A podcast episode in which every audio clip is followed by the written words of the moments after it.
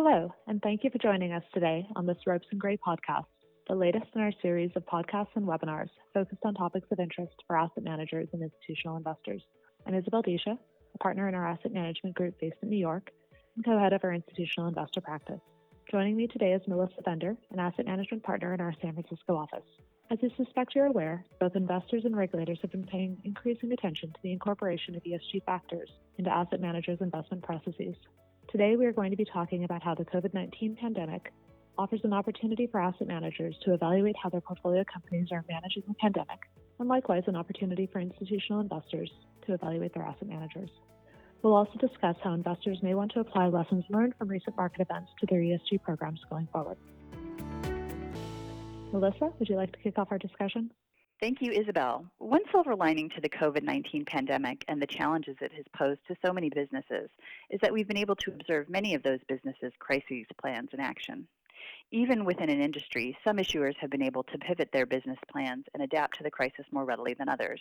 Indeed, one might posit that a company's response to market events triggered by the virus serves as a real-life test of how they may handle future crises. Not surprisingly, some investors are already discussing factoring an assessment of how an issuer prepared for and handled the COVID nineteen pandemic into their overall E S G assessment of a company's ability to manage environmental, social, and governance risks and opportunities. The pandemic has also highlighted the importance of the S and the G in E S G, which can be harder to quantify as compared with environmental risks and opportunities. For example, recent government shutdowns have highlighted social factors that investors may want to factor into their investment analysis, such as paid time off, benefits, and employee safety measures to ensure workers can operate during an emergency. Needless to say, not all companies have handled the pandemic as successfully as an investor might have hoped.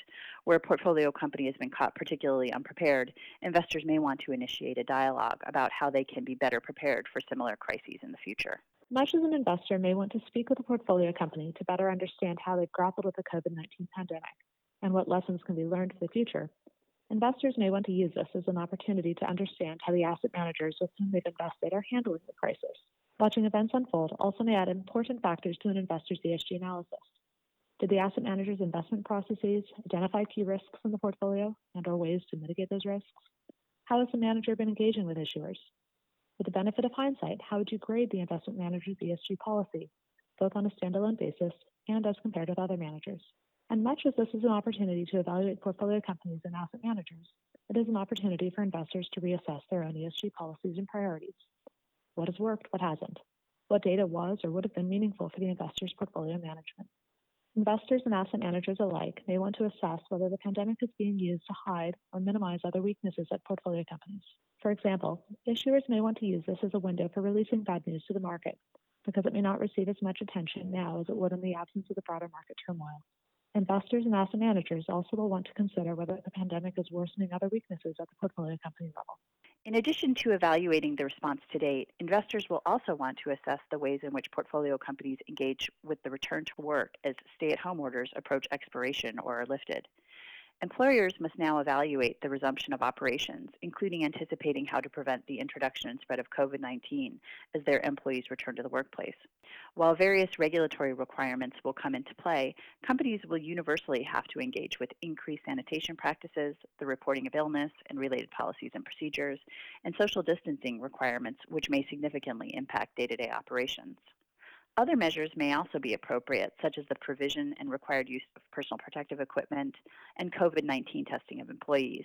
Implementation of these measures presents complex questions, particularly in the context of testing, which requires evaluation of frequency and accuracy of such measures, not to mention employee privacy considerations. Needless to say, there's a lot to consider. Thank you, Melissa, for joining me today for this discussion, and thank you to our listeners. For more information on the topics that we've discussed or other topics of interest to the asset management industry, please visit our website at w w w dot ropes gray dot com. And of course, we can help you navigate any of the topics we've discussed. Please don't hesitate to get in touch. You can also subscribe and listen to this series wherever you regularly listen to podcasts, including on Apple, Google, and Spotify. Thanks again for listening.